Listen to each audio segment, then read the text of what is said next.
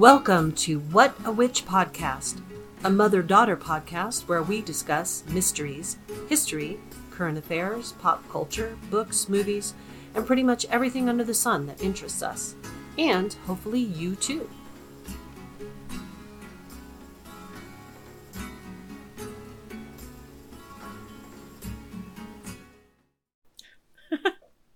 Hello. Hello, how are you? I'm good. So We- this is our false start. We had a false start. so I want you to describe something before we even start. Mm. Can you describe this? Oh my god! Oh my gosh! It's, so it's a drink. You have a drink. You have a. It's from um, the Houston Aquarium. It's a very large glass, It's a very large glass. And I and I'm assuming it is a some type of mimosa, It's a mimosa. which normally you drink in the morning. This is early evening, late Dude, afternoon. I've been all about mimosas recently. I don't know what it is, but I've been really into champagne. I don't Mhm. I don't know. I don't know. I've been super about it, but this is a really, really large. It's like it's a souvenir hurric- glass. It's a hurricane glass, is what it is. It's well, it's just it's a souvenir glass from the Houston Downtown Aquarium. hmm Um and you know, it's it's one of those large like I don't know. So I- I know anybody who's ever ounces- been anybody who's ever gone to New Orleans, you get a hurricane glass. So it's it's a hurricane hurricane Oh, glass okay, I see. um, that you you would make maybe um, what do they call them? What is the the something tea with all of the alcohol in it? Oh, Long Um, Island? Long, Long Island iced long, tea? yeah, exactly. Yeah, yeah, it's it's a real big, a real big, a real big drink. I could fit almost the entire bottle of champagne in here with just like a little splash of orange juice just for color. and so we. I got to have my vitamin C, bro. That's right. So it is because we're celebrating, I think, right? Yeah, we don't have to talk about it, but Yeah, it, it is time for celebration. So, um, but I'm yes. I have been in a, in a tremendously better mood than I was last this last week, I guess. Um, Mhm. So anyway, um, if I get a little silly later, I guess you know why. But how are you? I'm good. I'm good. And um, before we go any further, Before we Um, forget. before we forget, because Uh-huh. you know we tend to do this, um, we we have been terrible at promoting uh, ourselves, uh, any social media, and um, it's not something we're very practiced at. Um, Obviously. So we do have a Facebook page and an Instagram account, um, both under What a Witch moniker. Um, in addition, now you can email us at What a Witch Podcast at gmail.com. What a Witch Podcast, all running together. Um, and I have to say that this really scares me. because Why does it scare you? You said that earlier. Why does it scare you? because social interaction with strangers causes a lot of anxiety in me. Oh. Um, and I would not do well with hate mail. So, um, Mama. People won't hate you. You're the best. you never know. Um, there are haters out there. So, but uh, anyway, so I'm we're I'm I'm trying this new thing. It's called No Fucks Left to Give. So I like you know, it. I'm trying I'm trying not to give any fucks. Um, and we'll see how it goes. So anyway, uh, when I set it up, I tried for just WAW podcast because that would be so much easier to type out. Um, but it was taken. So it's a very long email address, uh, which might discourage people from sending hate mail. Well, it's all of our platforms seem to be the same.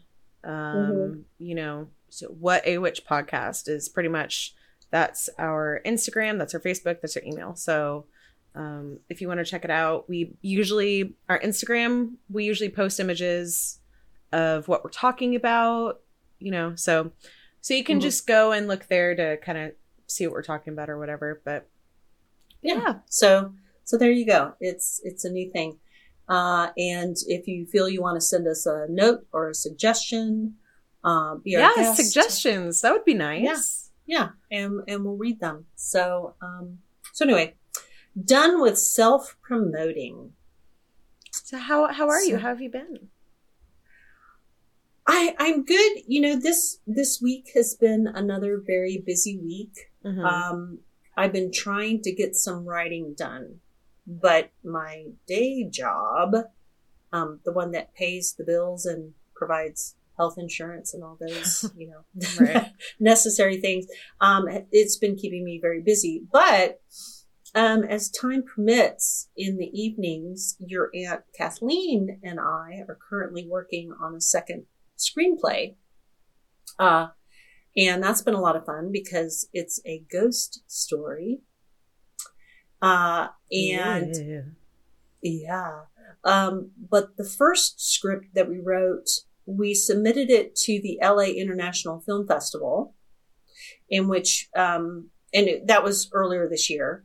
Um, and we made it to the semifinals. Um, and then we submitted the same script to the Academy Awards Nichols Fellowship Screenwriting Contest, and it made it to the top 15%. Um, and, and there were over 7,000 entries in that one. So I felt It's really good about yeah, getting into the top 15%. Um, we received readers' comments from the contest, um, and they were pretty complimentary, and the constructive criticism made a lot of sense. So, after some further edits based off of those comments, we're submitting that script to some more contests um, that are going to open up at the beginning of the year. Very Um, cool. So, so we'll see. Yeah. And then once we finish the ghost story we're working on, we'll start submitting that one as well.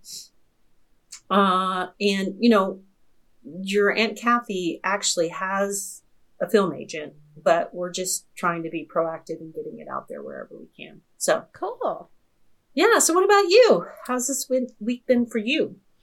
Good. Um you know, back at work, I'm finally out of training, so I'm I'm closing and opening by myself and everything.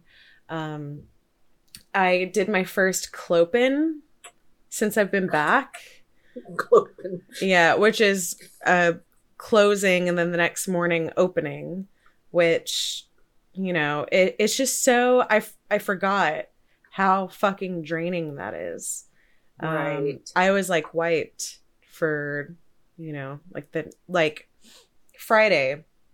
I feel like I was just so tired all day because it was Wednesday night and then Thursday morning.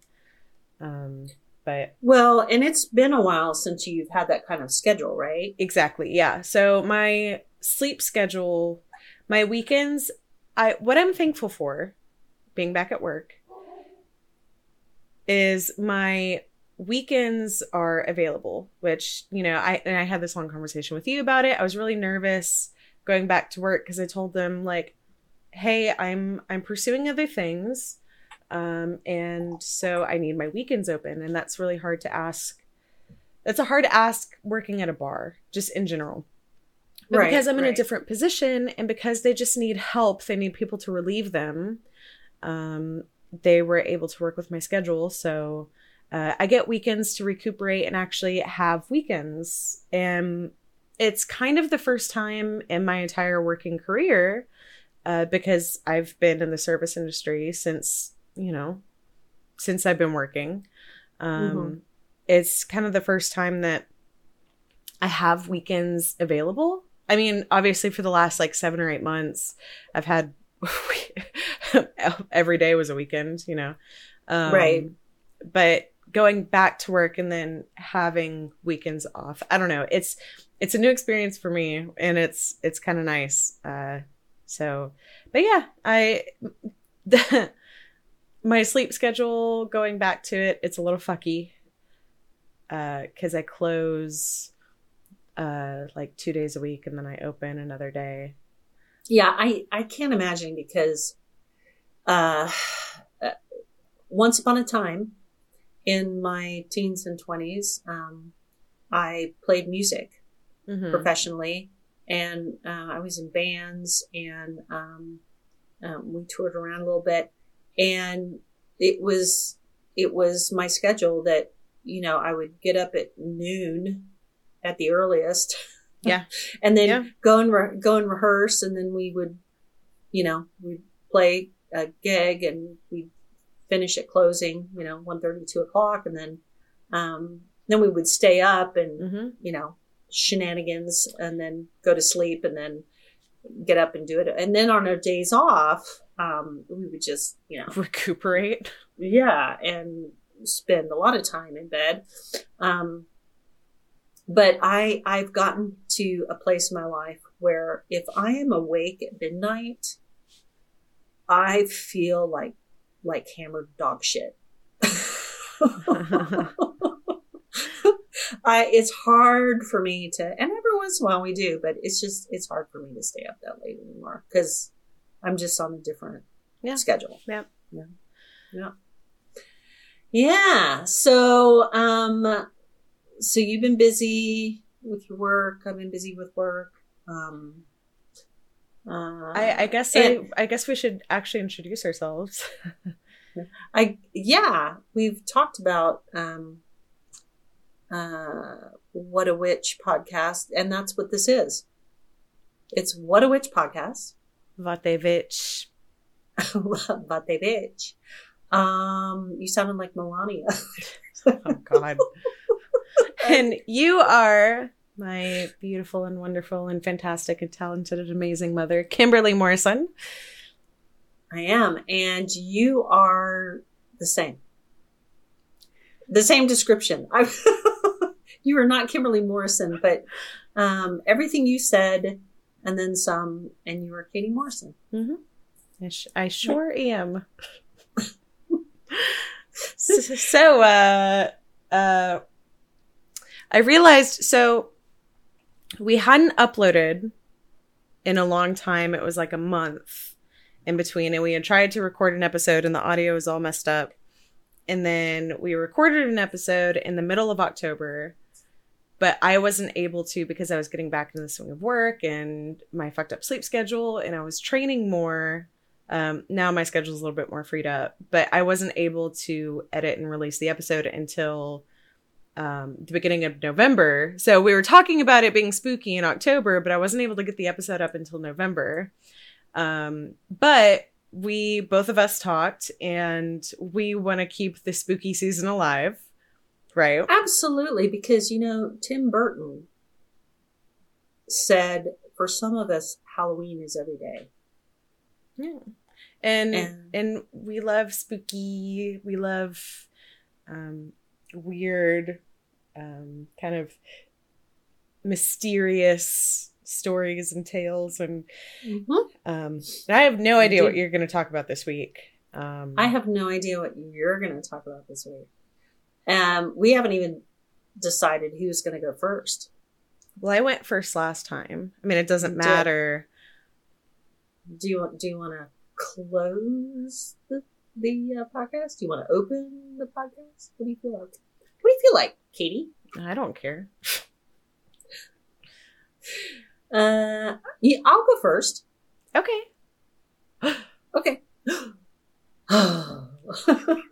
Spooky. Spooky.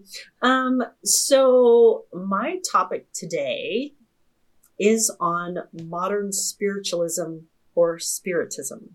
Oh. Okay. Yeah. Um, I'm going to talk about its beginnings, um, some of the most notable spiritualists, uh, their rise and fall in popularity, their methods, and the skeptics and staunch believers. Cool. Yeah. So, um, so I gathered this information from a lot of different sources. Um, but Wikipedia describes Spiritism thusly.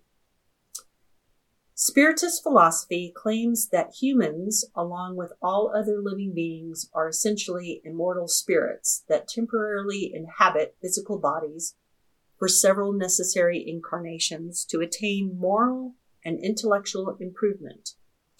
It also asserts that disembodied spirits, through passive or active mediumship, may have benevolent or malevolent influence on the physical world.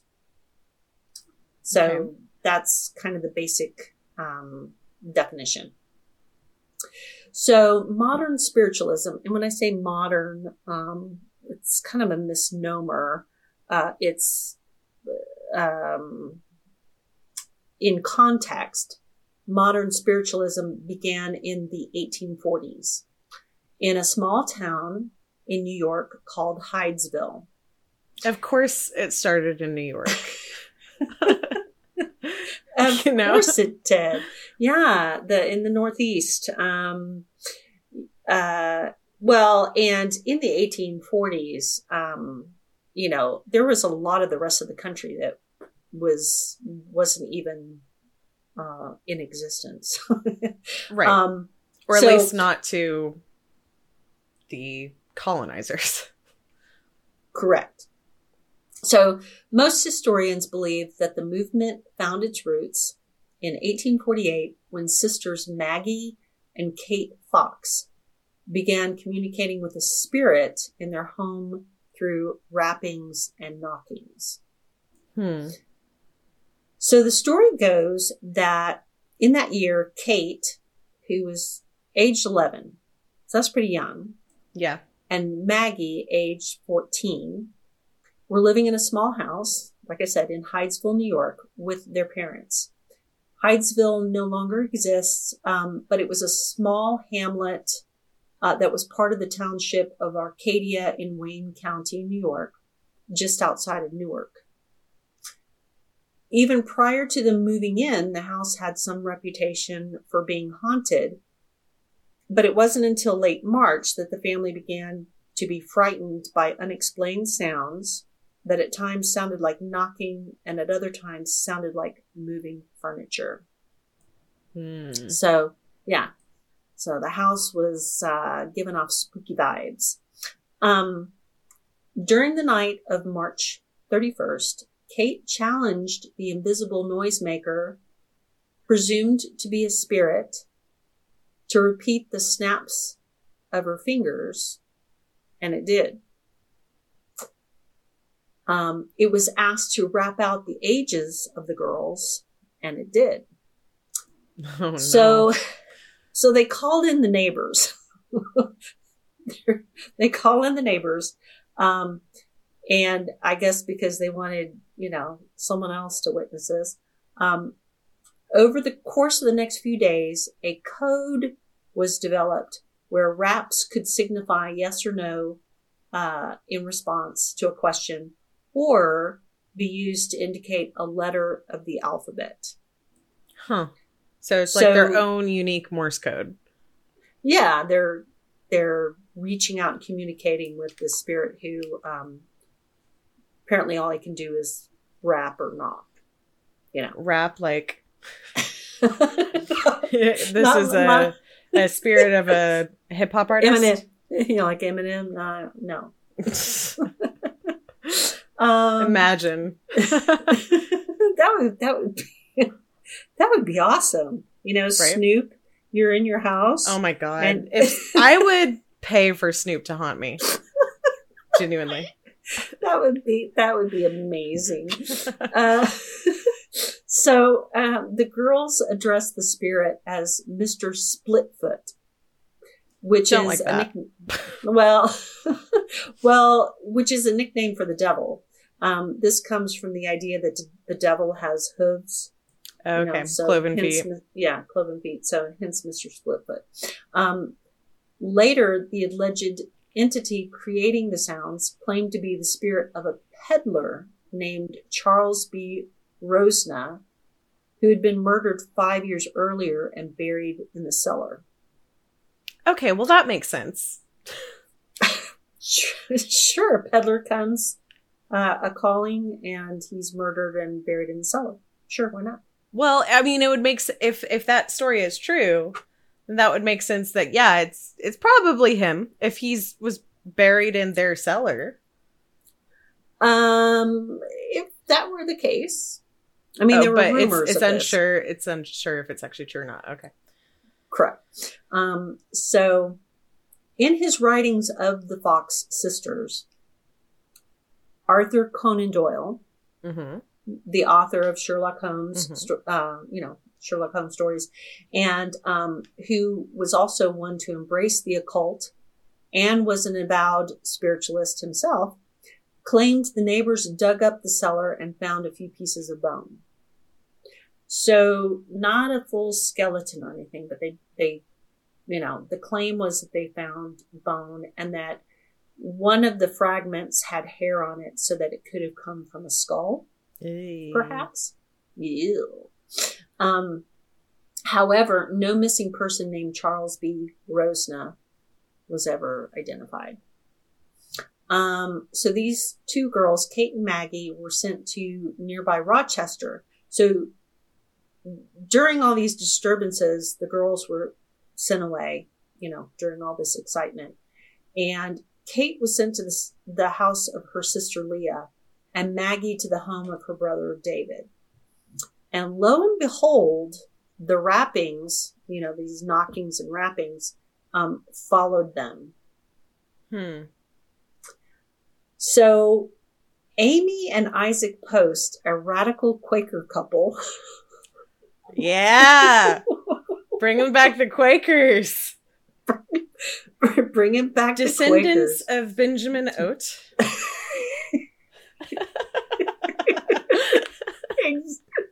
Exactly. Don't get me started. Benjamin. Uh, if you don't know who Benjamin Oat is, go back to the uh, Gordon Bees episode. um, so, Amy and Isaac Post, um, who undoubtedly were uh, descendants from Benjamin Oat, um, a radical Quaker, Quaker couple and long-standing friends of the Fox family invited the girls into their Rochester home. Immediately convinced of the genuineness of the phenomena, they helped to spread word among their radical Quaker friends, Radical we all- Quakers. because we all know how radical Quakers can be. Yep.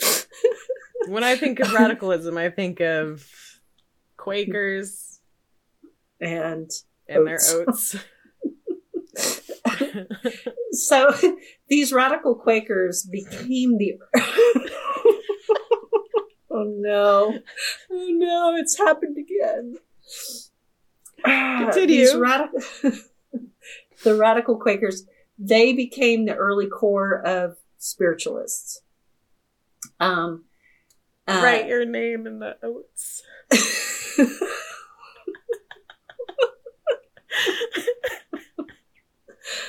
oh, you I'm so sorry. yeah.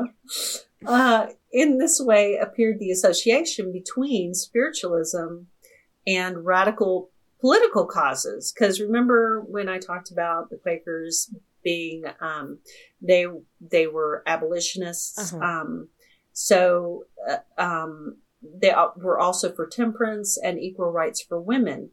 Um, the reason for this um, that for a time, spiritualism was the only way women were allowed to speak in public. Uh, female mediums used this as a way to champion the ideas of women's suffrage, equal rights, and abolition of slavery, claiming that these weren't their ideas, but rather messages from the spirit realm. I can see why those two things would be associated. Yeah. Hmm. So, I mean, whatever the case, I'm very clever of those ladies. Mhm. Um, so on November 14th, 1849, the Fox sisters demonstrated their spiritualist rappings at the Corinthian Hall in Rochester. This was the first demonstration of spiritualism held before a paying public and inaugurated a long history of public events uh, uh, featured by spiritualist mediums and leaders in the United States and in other countries. So the Fox Girls became famous, and their public seances in New York in 1850 attracted um, such notable people as William Cullen Bryant, George Bancroft, James Fenimore Cooper, um, Sojourner, Sojourner Truth, and William Lloyd Garrison. So these were famous people at the time. Um, they also attracted imitators. Uh, during the following few years, hundreds of people claimed the ability to communicate with spirits. Yeah, I bet. As you do. Um, you know. Uh, so Kate and Maggie became well-known mediums, giving seances for hundreds of people. Many of the early seances were entirely frivolous, um, where sitters sought insight into the state of, you know, things like railway stocks or the issue because that's issue, what spirits really concern themselves with. Sure. Yeah. Um, uh, or the issue of love affairs. You know, like, am I going to meet a tall, dark, handsome, you know, man? Um, That's a whole separate ball game.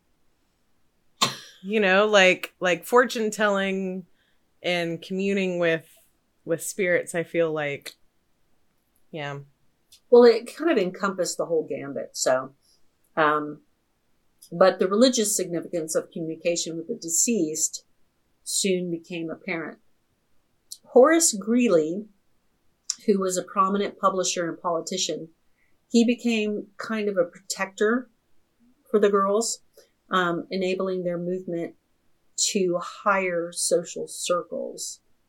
So for a while, these girls were making a very good living holding seances. So it's always follow the money, you know? Yeah. um, so the rise in popularity of the Fox sisters started a slew of copycats. Um, one of these were the Davenport brothers. So Ira and William Davenport of Buffalo, New York, we're still in New York, were inspired by the rappings of the Fox sisters. now I'm thinking that they were, you know. Yep. Every, every time, time you say it, demonstrated the rapping. Yep. As in knocking. Yeah. Right. um, uh, so they decided to try a session of their own with their father. Their session was to be so chilling, and they would later claim that their sister actually levitated during this session, um, that uh, they decided to create their own show. In 1855, 16 year old Ira and 14 year old William. Now, that's really young. You know, I mean, these were, um, you know, entrepreneurial kids. Yeah. um, so well, by at that time, they were already adults. Well, like you said, a, a 14 year old girl was like a 40 year old.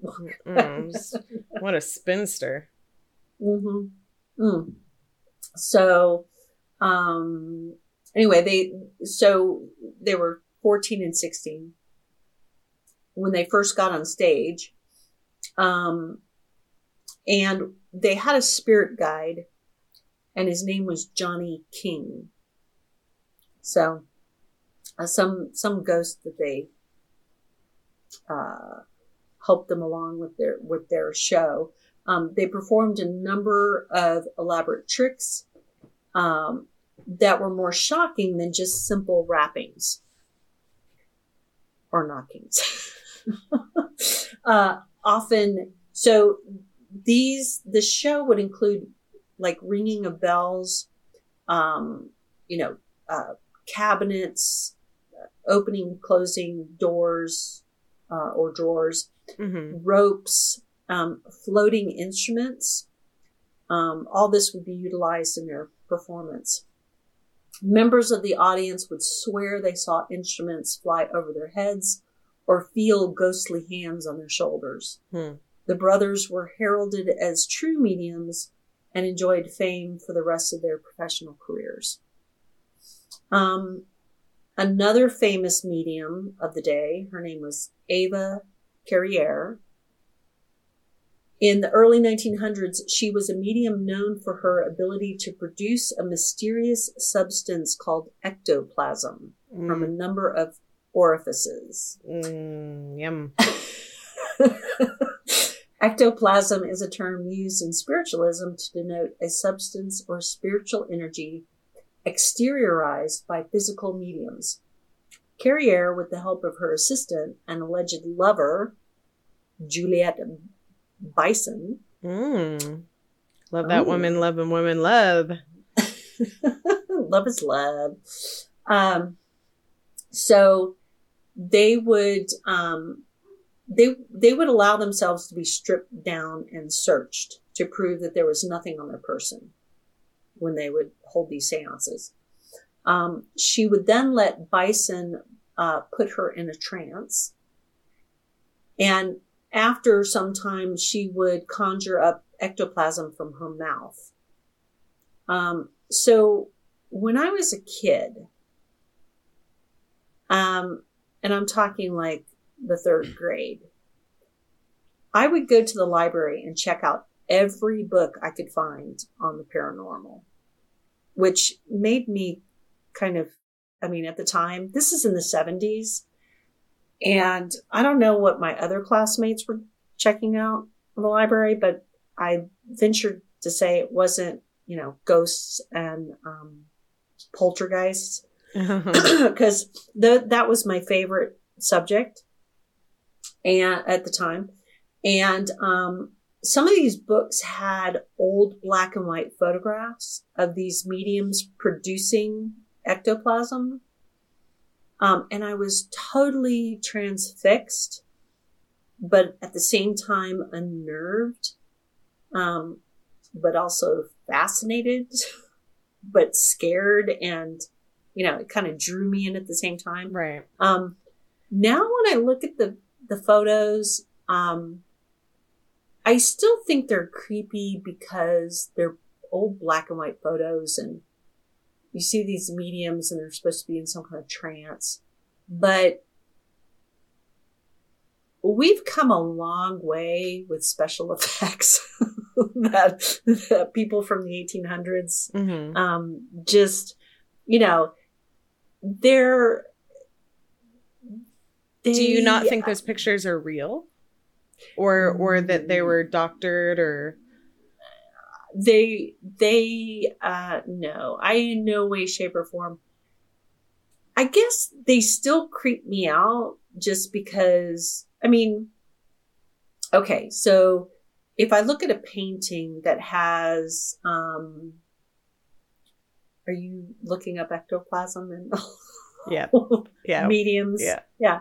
So they're cheesy and they don't look real but i think because my my grade school brain was you know was viewing them and i had a different perspective um they still it it still kind of creeps me out. And so like i was saying um you can look at a painting that is, um, uh, or a photograph and it can be doctored. If, it, if it's meant to be scary, it still evokes a, a sense of, um, I don't know what to say, um, eeriness, you know, and, and can give you a feeling of eeriness, even though you know it's not real.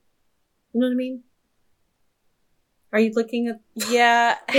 yeah, I'm I'm looking at him and I'm like, it is bizarre. Mm-hmm. It is bizarre. Yeah. But um anyway, I I just when I was a kid uh, looking at those photographs, it was um it really drew me in. I was fascinated by them. Um so spiritualism remained popular for many, many years. And in the late 1920s, Mina Crandon, also known as Marjorie, um, she was also known as the Blonde Witch of Lime Street, was one of the most well known and controversial mediums of her time. She was described as a friendly, pretty woman, but the ghost of her brother Walter was much less charming. Um, the medium would conjure his spirit, who would then rap out messages. He would tip over tables. He would yell at the participants.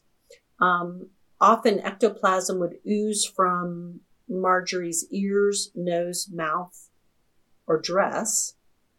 Ugh. Yeah, the mysterious substance sometimes took the form of a hand and supposedly rang bells or touched participants. Um, her performance was so convincing that it attracted the Boston elite and even again Sir Arthur Conan Doyle mentioned as mentioned before. So he was, you know, part of her audience and believed in her abilities. Um, in 1923, the famous magician Harry Houdini joined a panel of scientists uh, formed by the Scientific American to find a true medium. So Houdini, I, I remember he had- hearing this story. so Houdini had an interest in the occult, but he also, as a magician, um, he he also wanted to expose uh, uh, fake mediums. Right. And- he he wanted to believe it, but he was also a skeptic because a lot of his work had to do with deception. Yeah, Yeah, exactly. So, um, so he was part of this um, panel of, of scientists, and they offered a, a prize for convincing them of true mediumship, and that prize was five thousand dollars.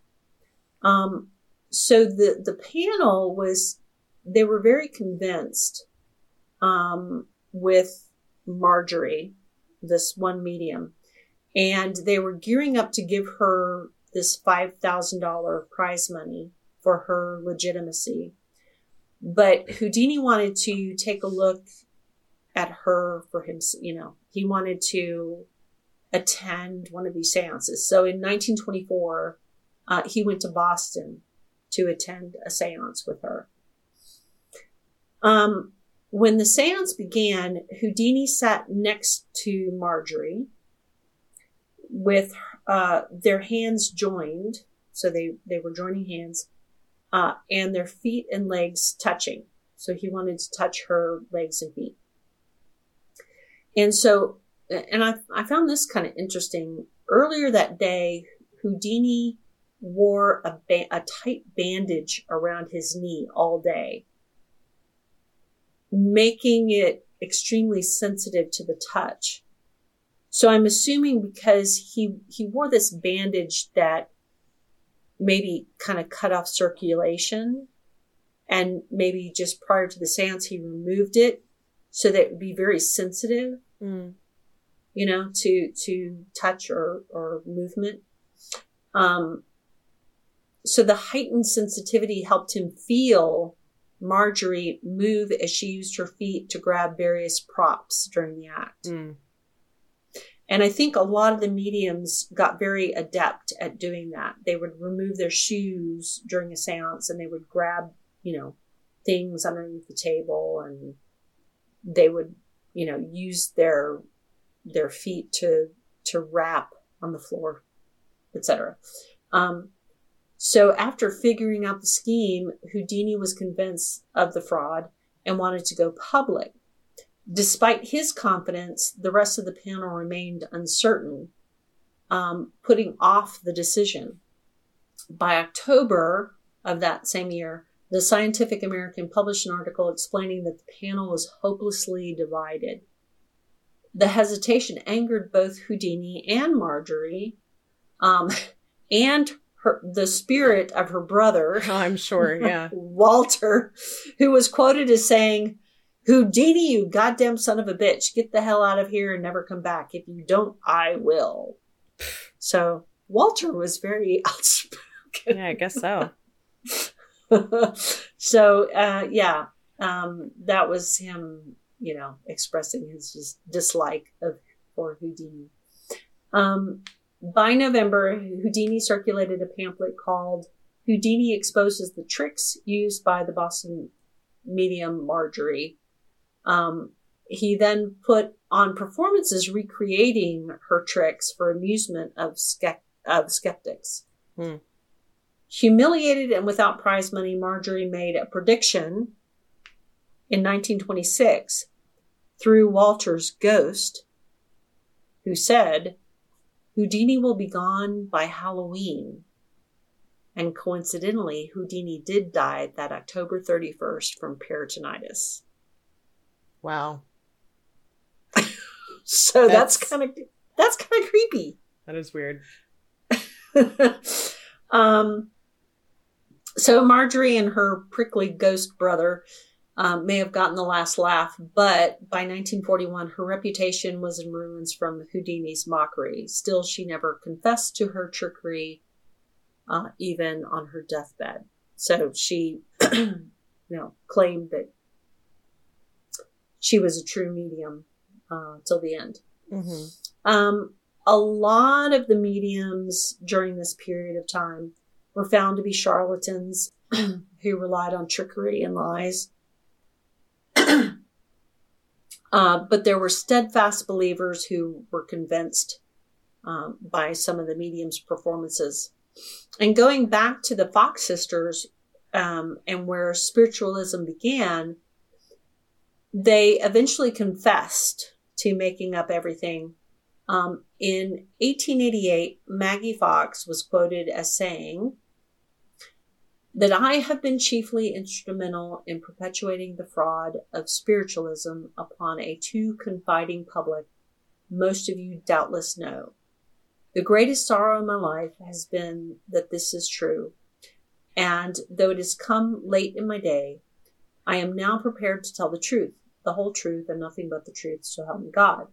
I am here tonight as one of the founders of spiritualism to denounce it and as an absolute, uh, denounce it as an absolute falsehood from beginning to end, as Hmm. the flimsiest of superstitions, the most wicked blasphemy known to the world. At the same time, her sister Kate also said, I regard spiritualism as one of the greatest curses that the world has ever known. Um, so I I learned about all this, you know, spiritualism when I was a kid, and it always fascinated me. Um, I have never participated in a in a séance with a purported medium. Mm-hmm. Um, however, I still hold an open mind to the idea that some people may be sensitive enough to communicate with the other side. Um, but I, think also too what fascinates me about all this is that it encompasses a time frame in which I really love. Um, the mid to late 1800s and the Victorian era. Um, I guess because a lot of Gothic horror literature was born out of that era. Um, and when I imagine ghosts, I usually picture some old Victorian style Right. house. And a lot of people Yeah. do. A lot of people Yeah. describe the woman in the Victorian dress. Yeah. Thinking about Um, it, that actually is really interesting. And makes know, a lot so- of sense. Yeah. So I, I, I will always love that time in history. Um, you know, there were, I love the fashion, you know? Yeah. Uh, and it, it was also a time of great advancements, you know, the industrial age and, um, uh, electricity. And I mean, it, it was, um, it was really interesting time and also lends to um, a lot of things that I relish about that gothic, you know, the gothic ghost story. So, Mhm. so anyway, So that concludes my dissertation on modern spiritualism. So it seems like a vast majority of um, spiritualism goes back to that which was completely debunked, right? A lot of it was. Um, I, you know, I, I think what was born out of that was uh, an interest in, you know, something beyond, um, and kind of a, a bucking against the, the system of, you know, traditional religious, uh, you know, what was offered at the time. Uh, uh additionally, what I didn't mention um, was that during the Civil War, you know, which is was the 1860s, mm-hmm. it helped also to uh, bolster spiritualism because there were so many, you know, young men that went off and, and yeah. fought and were killed. And um, there was so much grief and, and a lot of grieving that people wanted to somehow connect to um, you know, those men who went off and fought in the war and they, you know, they were looking to connect with their loved ones that they lost. So it, um, there were a lot of reasons why it became so popular at the time.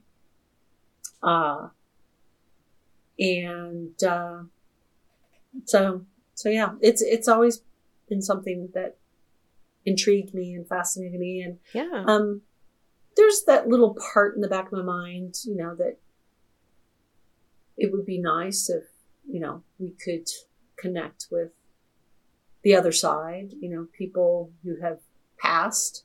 Um, so, but at the same time, I would also very much like um, you know, hobbits to be real and mm-hmm, Gandalf right. and everything. yeah. uh, Rivendell and, yeah. Yeah. You know, so, but anyway, that's, um, that's modern spiritualism. Well, good job. Thanks. Very cool. So what have you got? What, what, what have you got for us? So this is on another side of spooky. It's not like spooky. It's it's more bizarre and kind of disturbing in a completely different way. Um sounds great. and and what made me think of it is I knew of this story but I had never really gone into the research of it. And what made me think of it is actually our discussion last time about the the Woolpit the Green Children of Woolpit. Um, yeah. And how they spoke a different language, and how I had said, well, maybe they had their own weird brother sister language, right? Um, right. And that reminded me of this story of the Silent Twins. Hmm. Okay. Silent Twins. Okay. okay, so I will I will tell you about it. Please do.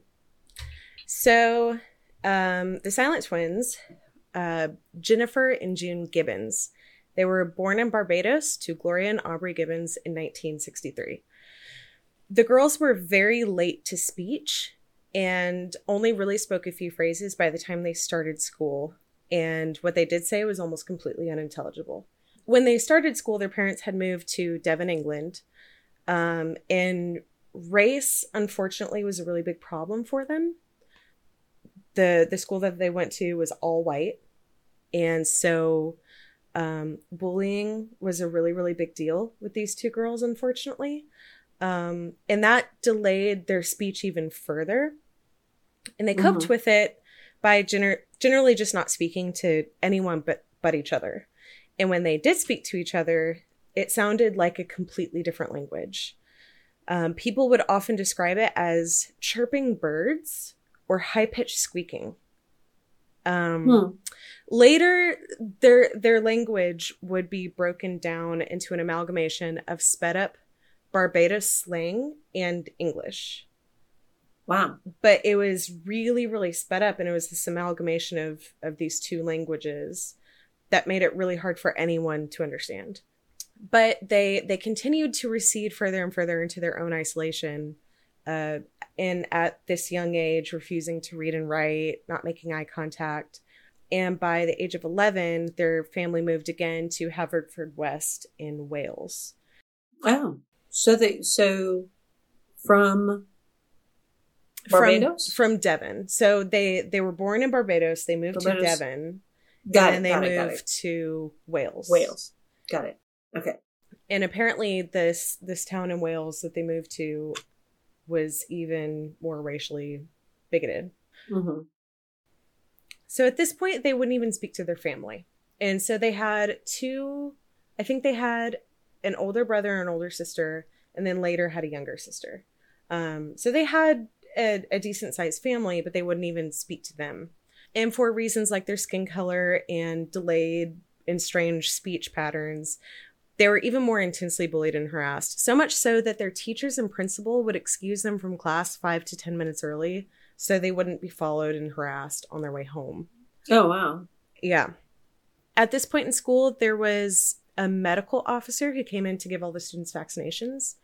And his name was John Reed. And he later talked to a journalist that wrote about their life. And he described the girls as lifeless, Oh. that they didn't flinch when he gave them their shots, and they didn't even seem to acknowledge that he was there.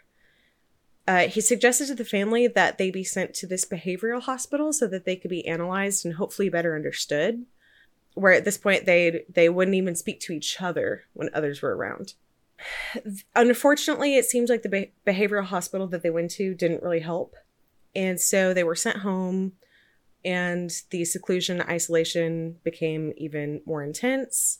So much so that by the age of 14, their parents decided it would be best for them to be sent to this boarding school in hopes that they would start communicating with other people and begin to That gain is some. that is so British yeah, to to send your kids to boarding school. yeah, I mean, there are boarding schools in this country, yes, but um, it, it it's so much more common in England to send. yeah. Go go send your kids off to have someone else take care of them. right, exactly. Um, but the the hopes were, I mean, in all the reading that I did, it, I didn't read anything about the the the parents themselves or anything being neglectful or it seemed it seemed like the family really wanted what was best for them from what i read i don't know there there could be articles that i completely missed out on but it seems like they were trying to do something Right, right. And I'm not, and, and don't get me wrong, I'm not saying that the British or English boarding school system is, you know, terrible. I, it just, it's, Yeah. it is very British. Yeah. That's all I'm saying. for sure um so so they they got sent to school when they were 14 in hopes that being around other people other than their family maybe outside of their comfort zone that they would start communicating with others and start to gain some independence and it didn't work and so what they ended up doing at this point was they separated them so oh no. Jennifer stayed at that boarding school and they sent June about 30 miles away to another adolescence unit in hopes that they would learn to function without each other. Oh dear. And unfortunately, this had the opposite effect. They well, I could have told them that. Yeah. well, I mean, I I see their line of logic and like sure. okay, you know, they're completely codependent on each other. We need to separate them so that they can learn to grow and mature. Maybe in a, uh, in a more, in a slower way. you know, Yeah. more, Yeah. Um but whenever they did separate them, they both separately essentially became catatonic. mm, Both of them were refusing to eat, they were refusing to do schoolwork. Many times they they wouldn't get out of bed. And so this went on until they were 16 and eventually went home. They they were sent home, the separation not having its intended effect. mhm. So once they were home, they basically just locked themselves in their rooms. Together, together. they were to, okay. They they locked themselves in their room, th- their room singular, playing with dolls, putting on plays, um, making up their own stories. They they got really into writing at this point. But even with their family, they refused to interact. Oh, geez. So much so to the point where they wouldn't eat with their family. I assumed that they would that the family would bring them up dinner. And what they started doing is they would leave notes to their family. So, like if they wanted to watch TV, they would leave a note to their family, "Hey, we want to watch this this channel at this time." So their family could leave the room. And even at that point, they wouldn't go down into the family room to watch it. They would stay up on the stairs and watch it from a distance. Oh, wow. And even if someone from their own family who they lived with, if they walked by them, they would get like spooked and run into their own room and lock themselves in. Just super bizarre. So for Christmas one year, their mother gifted to them these red leather bound diaries that they became kind of obsessive with and they wrote in all the time. They would um it was reported that they would write rough drafts to their diary entries. Like th- they became really really into their writing. But the strange thing is w- while they were really really codependent with each other and would only interact with each other, they often wrote about each other in these diaries in a really malicious way. They often spoke about getting rid of the other, about they could tell. So June was born 10 minutes before Jennifer. And it's it was kind of thought that Jennifer felt inferior. And so June would talk about the jealousy that Jennifer felt to her, and Jennifer would talk about this shadow that she was in. And so it, it started it started getting a little bit intense. But their writing became a source of artistic expression for them, and they decided that they wanted to become prolific authors. Uh, they eventually saved up enough money to take an online writing course and did so as one person. So they signed up as a singular person. They were really interested in crime and the behavior of criminals and miscreants and sexual behavior. Mhm. They wrote. So, which is interesting because it sounds like they are so, so isolated as to not have any kind of worldly experience. Mhm. And yet they have an interest in, you know, in those things. That's, that's kind of fascinating. Yeah, for sure. They they ended up writing a few novels that they tried really hard to get published, but no one would publish them. So they ended up self-publishing, and they had these ideas that they would get all these accolades and everything, but their books never picked up, and so they they did not receive the recognition that they were hoping for. And eventually, at this point, around the age of eighteen, it led them to a completely different sort of lifestyle where they actually started getting out of the house um, and started experimenting with drugs and sex and petty crime. At this point, they would also often fight in public, like physically assault each other, choking each other, beating each other. Wow. Yeah, so it, it was this very strange.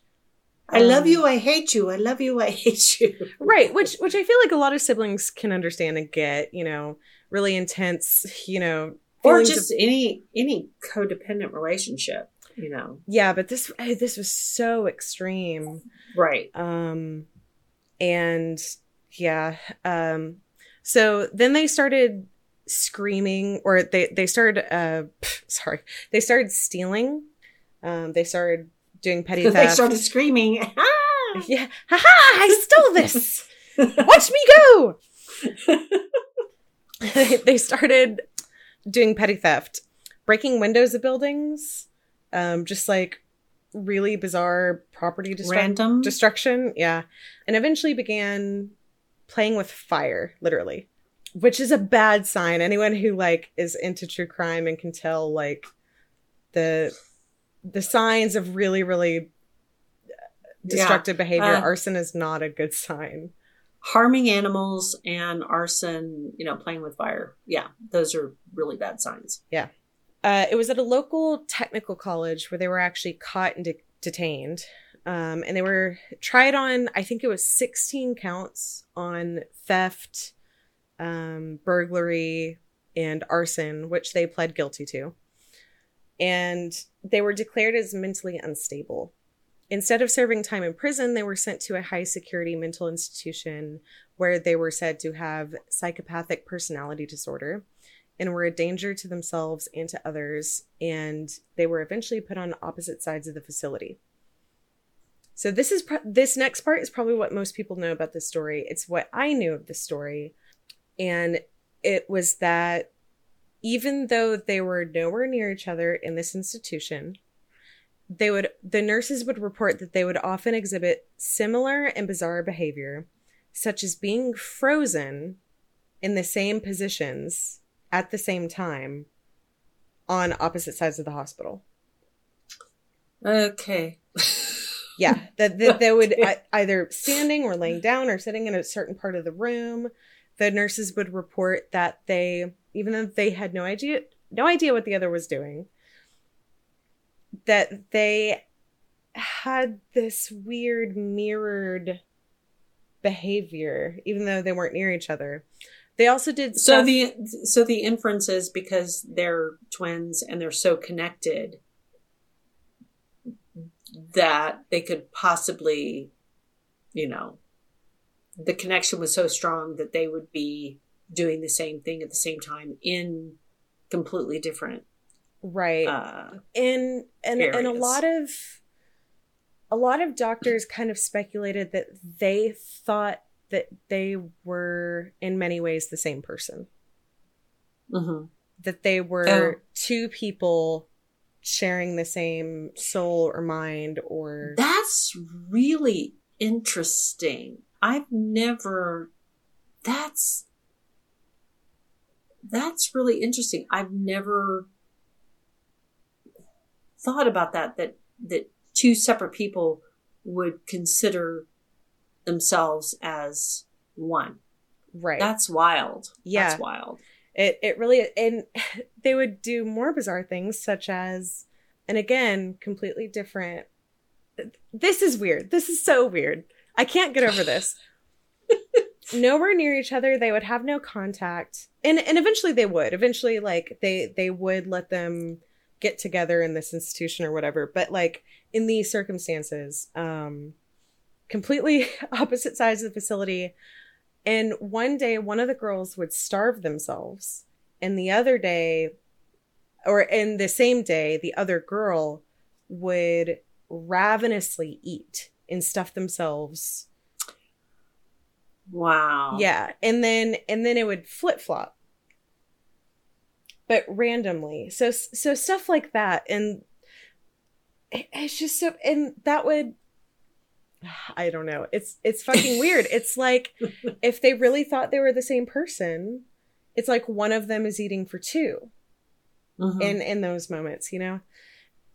Yeah, it just super bizarre, especially because there was no way that they would know what the other was doing. Mm-hmm. Um, and at, at, this point, whenever they had first gotten there, like June attacked a nurse, Jennifer tried to commit suicide. And whenever they were brought together, they would constantly fight. And they wrote in their diaries about how much they hated each other. But whenever they were apart, they would write about how lonely they were. So just right. really, really unhealthy codependency. Years later, they were transferred to a lower security facility around the same time that they began a relationship with a journalist named Marjorie Wallace. And she was the journalist that I talked about before. Mm-hmm. She took a special interest in their case. And the girls would actually communicate with her, which was strange given their previous history of absolutely zero communication with anyone. But to me, it kind of makes sense because they wanted their stories told and it never happened and here's someone who's really interested in their in their case and i guess got through to them in a way that a lot of other people weren't able to. Um so i don't know. It it makes sense to me that they would talk to this journalist. Right. Um and so she started you know interviewing them for for a number of years and moving forward a bit more. The girls are now 31 years old and they're having a cup of tea with Marjorie. Um, and they were t- told earlier that they were being transferred to another institution. And so while they're all three of them are sitting around having a cup of tea, Jennifer tells Marjorie, Marjorie, Marjorie, I'm going to have to die. And when Marjorie pressed for an explanation, Jennifer simply responded, Because we have decided. Mm. Yeah. Um, okay. yeah. Yeah. It, so at, at this point, I mean, at least to me, it becomes really clear that the girls had come to a conclusion that one could not live a normal life while the other one was still alive. It was Oh wow. it was likely that they were both holding on to to a singular piece that the other one needed to exist and they were both fighting for it or or something um, so they both decided that one of them had to die Jesus. now what's really bizarre is march of 1993 they were being transferred to this other institution um, and they were traveling together in this truck where upon arrival jennifer was extremely unresponsive and was rushed to the hospital where she was pronounced dead.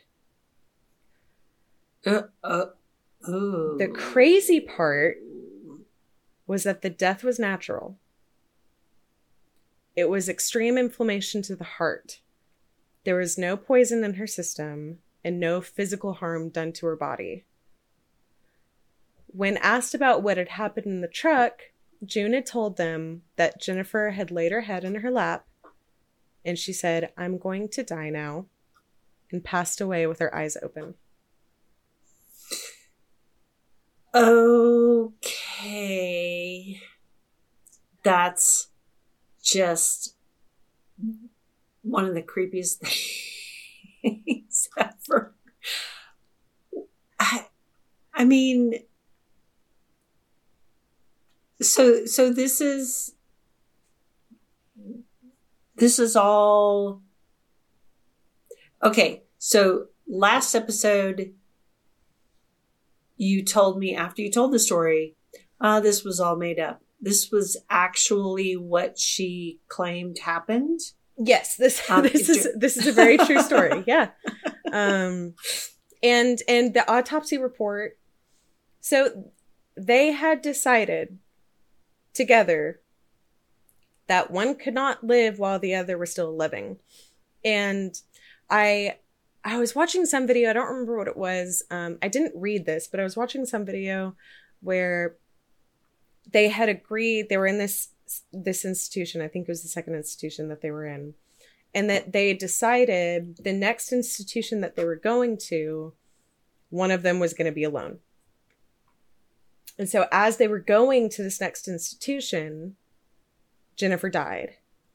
And again the autopsy showed no signs of poison no physical harm to the body. It was heart inflammation.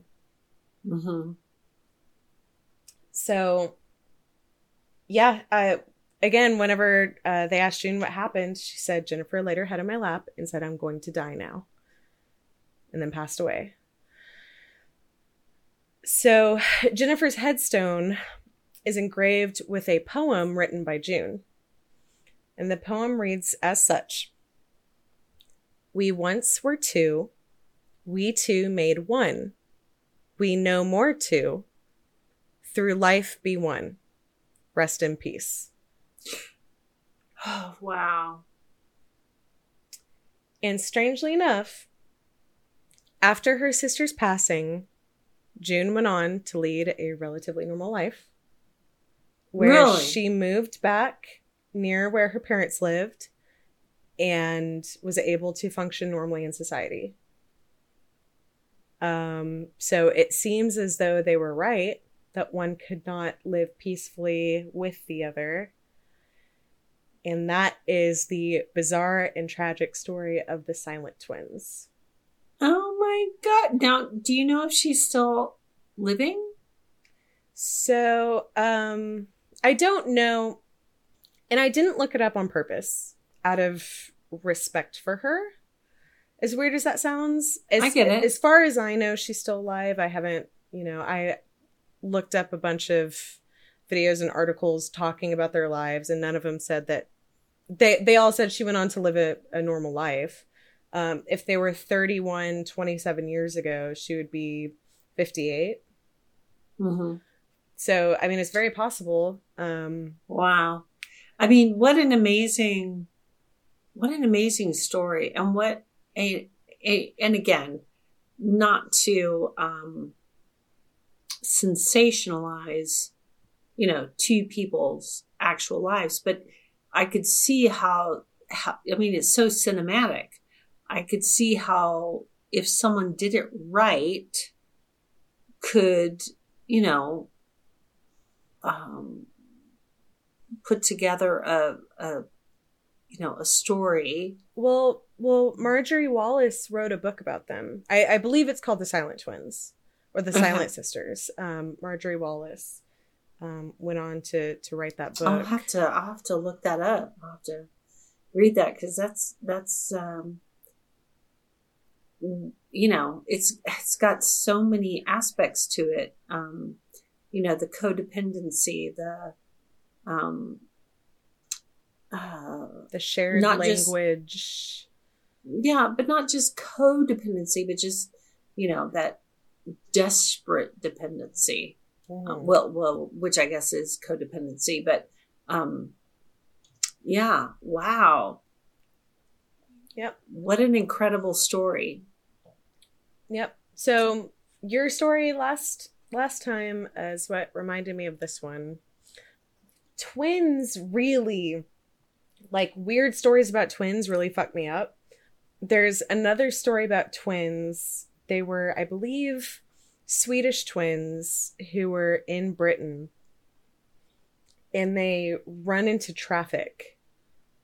oh oh Yeah. i i heard about that story. And I, when you were doing that i was thinking oh maybe i should do you know a, an episode on that. Um so before we get into any great detail that is a bizarre story right there. Now were they twins though I think or so. were they just Yeah, I think they were just twins. sis- they might have just been sisters I thought they were twins. I could be wrong. I could be wrong. Um Yeah. But what's really Okay, bizarre about so- that one is there's video footage of it.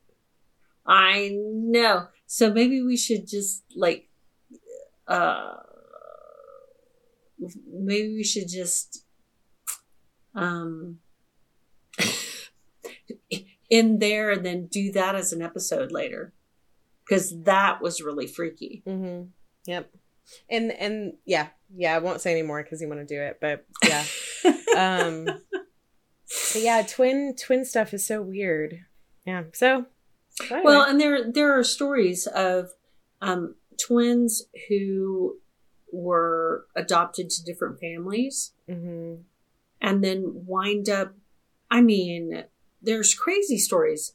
Um, you know, they they grow up and they wind up marrying spouses with the same name, and then they have you know they have the same job or the same type of job.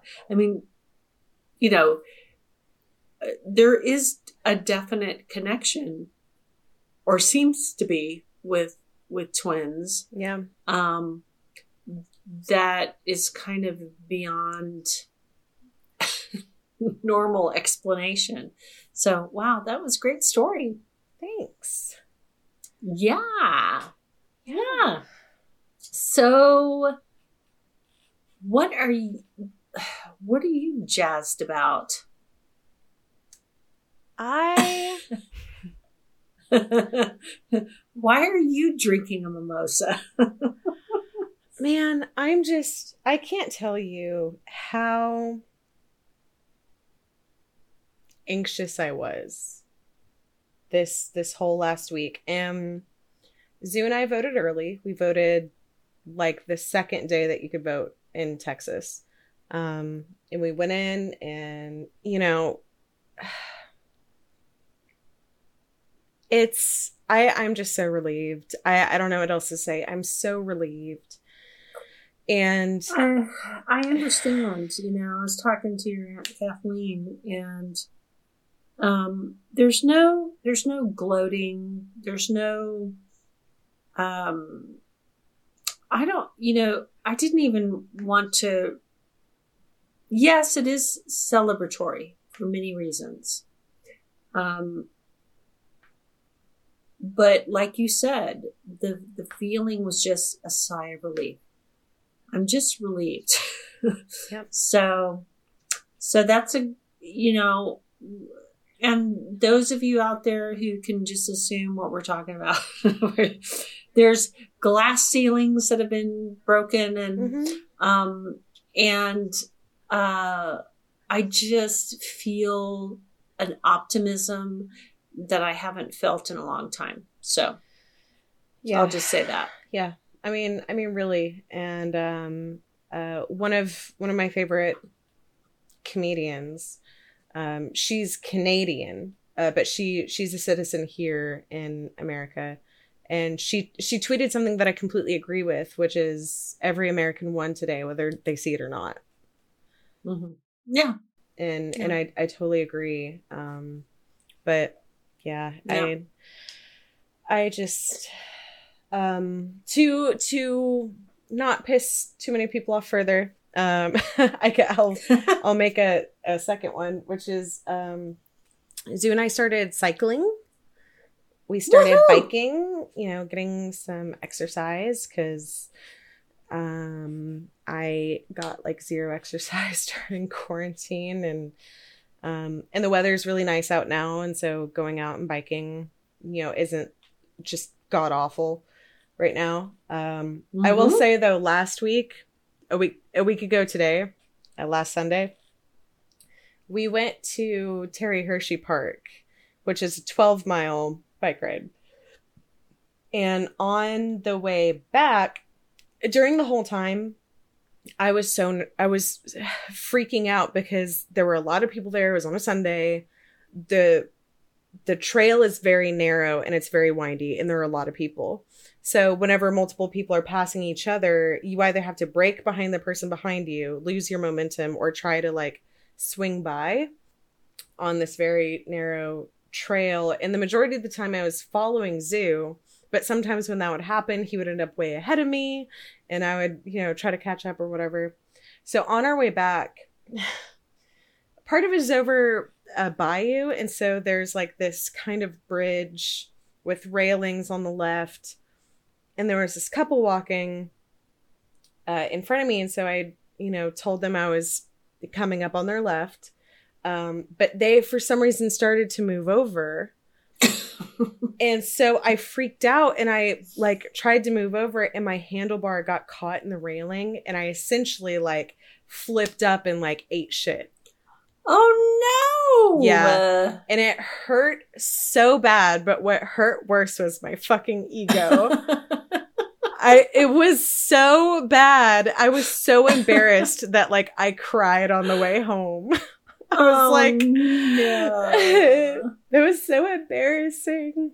But Oh my god! One time, Randy and I were out, and um, whenever I go out with Randy, I'll ask him, "How far are we going?" He's like, "You know, we'll we'll do twenty miles. We'll come back." Well, you know, because he, he can do hundred miles. mhm. He's done two hundred miles in one day.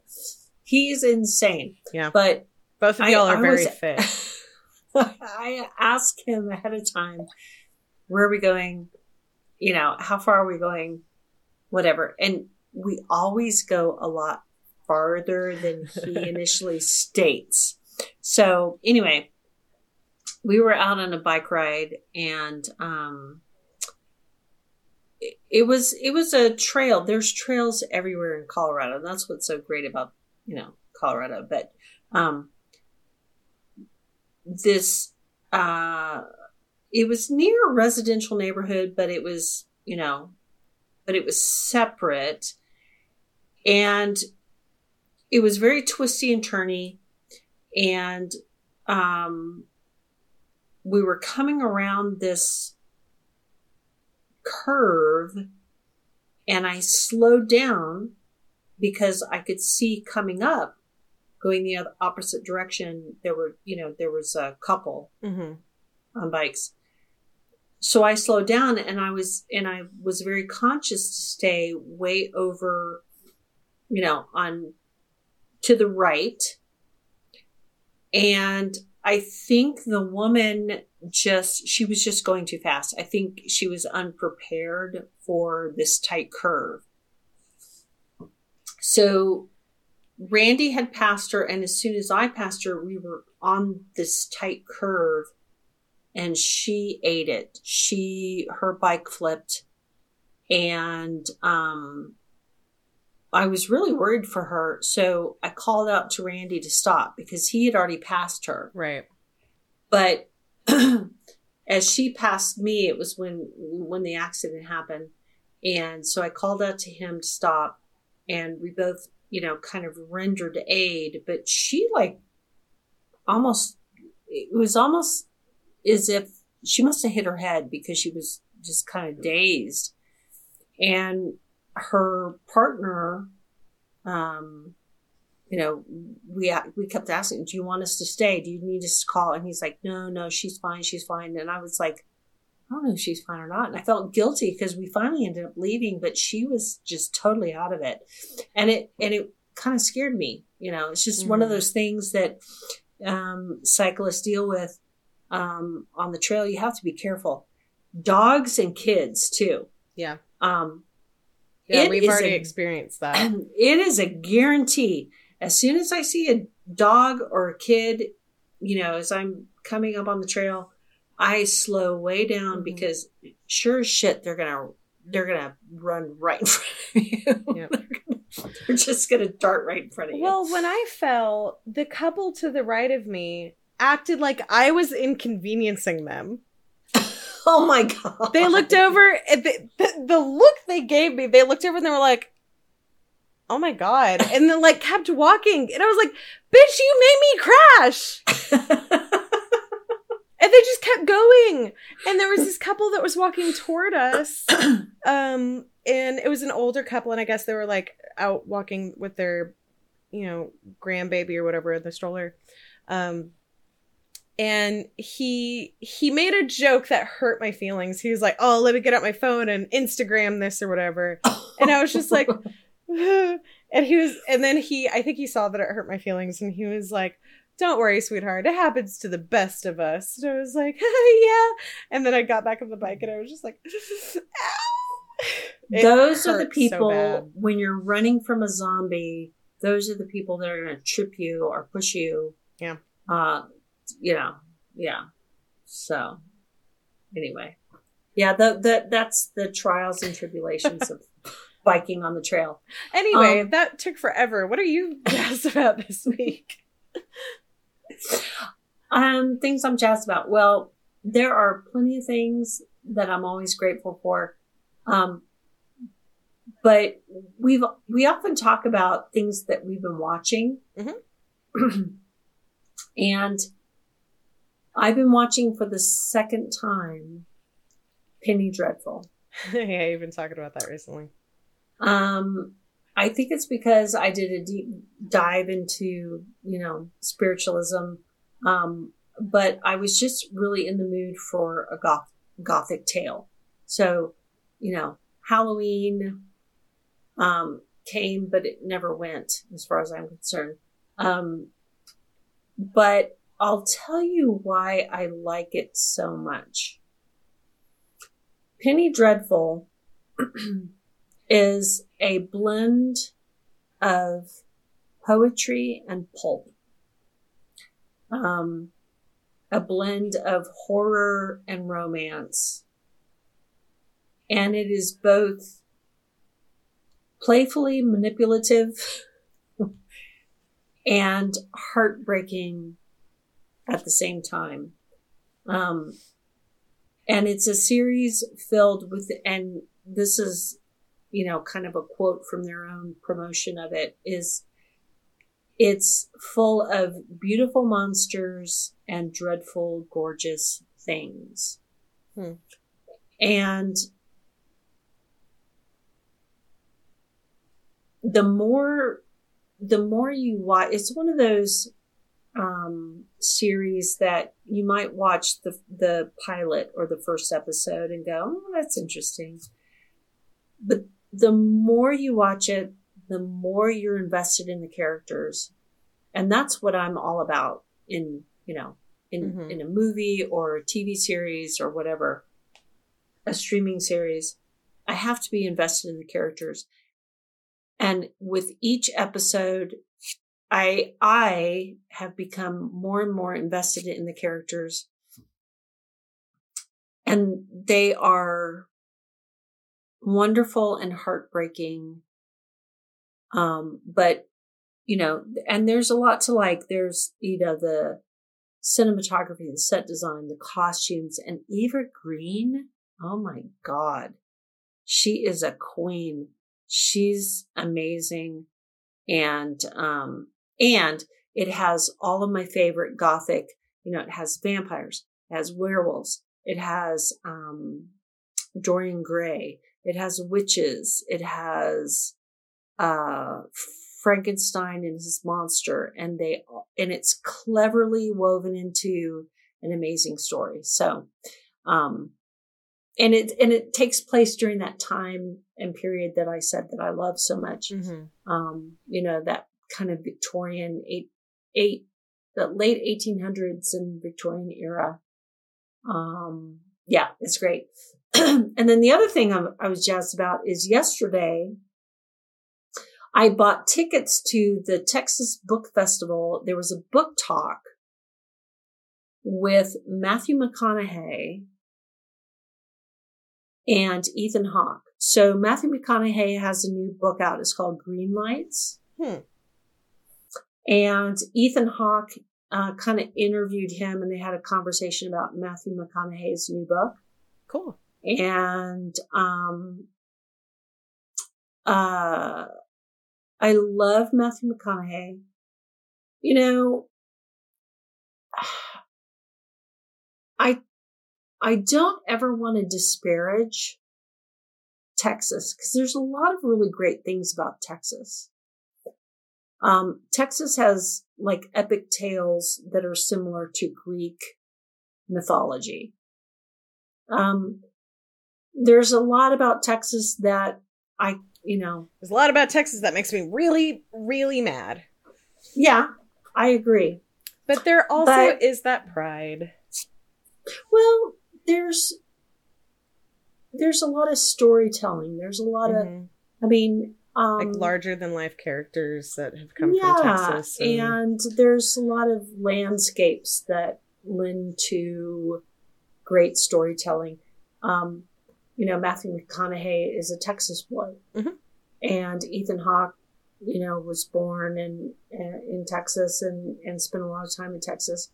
Um, and um, so anyway, it was just it was a great uh, book talk, and it was well worth it to uh, buy the tickets and and you know watch the the live stream and yeah that that was really great and I got the book so I'm gonna I'm gonna be reading McConaughey's Greenlights book and cool.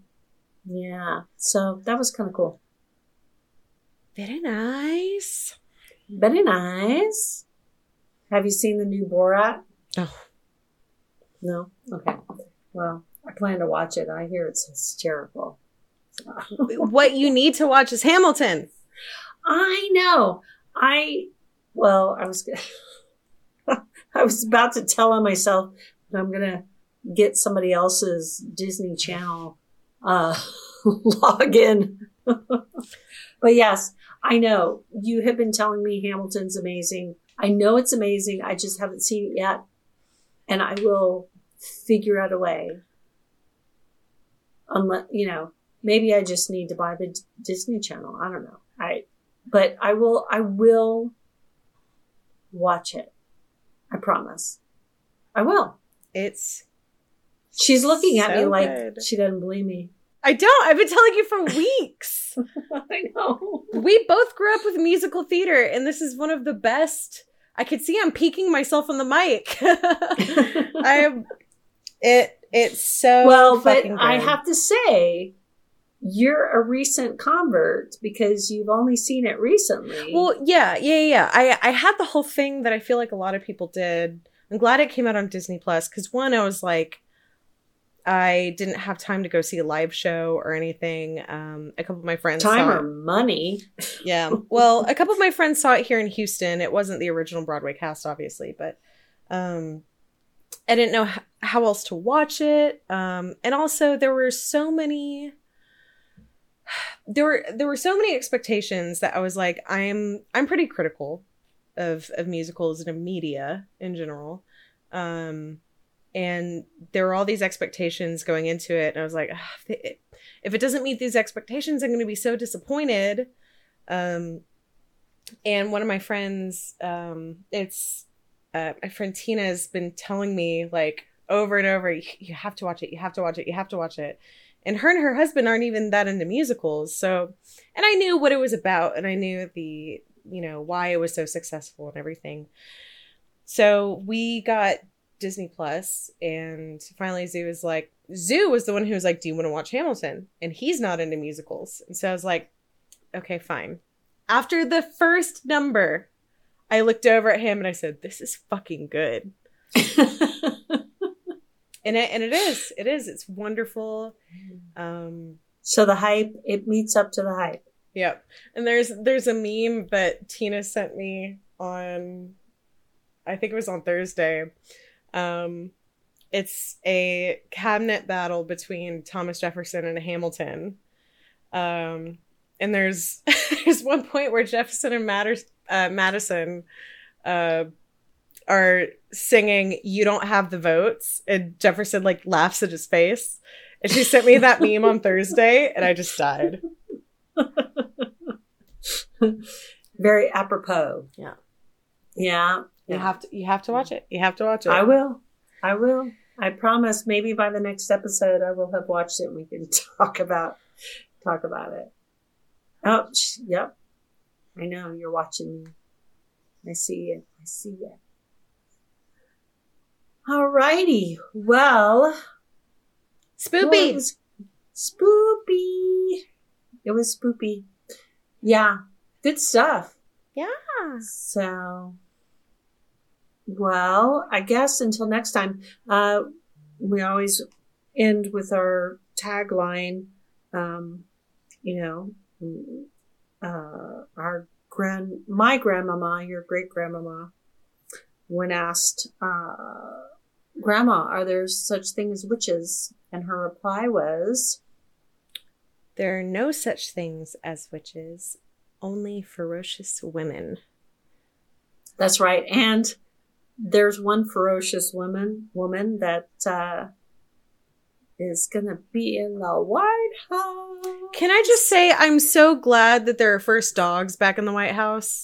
I yes. I I I, mean- refrained from saying a lot of shit, but who the fuck doesn't have dogs in the Or like cats. like that shit just I don't, I don't, I don't trust a motherfucker. yeah. Cats or dogs or whatever. So Um, champ, yeah. it's major and champ. I am already, Aw. I already stand both of them. well, we have, uh, you know, yes. So another glass ceiling. We have uh, a woman as VP. We have dogs in the White House, or we will have Mhm. shortly. Yeah. Yeah. So can you can you just update everyone on how my glass is looking? Your glass is empty. Good job. Yeah. that was like three quarters of a glass of champagne. Good job. High five. High five. Okay. Well, be sure to check out our Facebook page and our Instagram. And if you have any suggestions for us, if if there's a topic that you really want uh, one or the both of us to do, um, go ahead and send it to what a witch podcast at gmail.com. Our Facebook and Instagram page are under the same handles, what a witch podcast. Mm-hmm. Yep. Yep. So until next time, Until next time, be Bye. ferociously kind. be ferociously kind. That's right. Bye. Bye. Thanks for listening to What a Witch podcast, hosted by Kimberly and Katie Morrison. Special thanks to Steve Wilson and Michael Grammer for the intro and outro music. Until next time, you witch.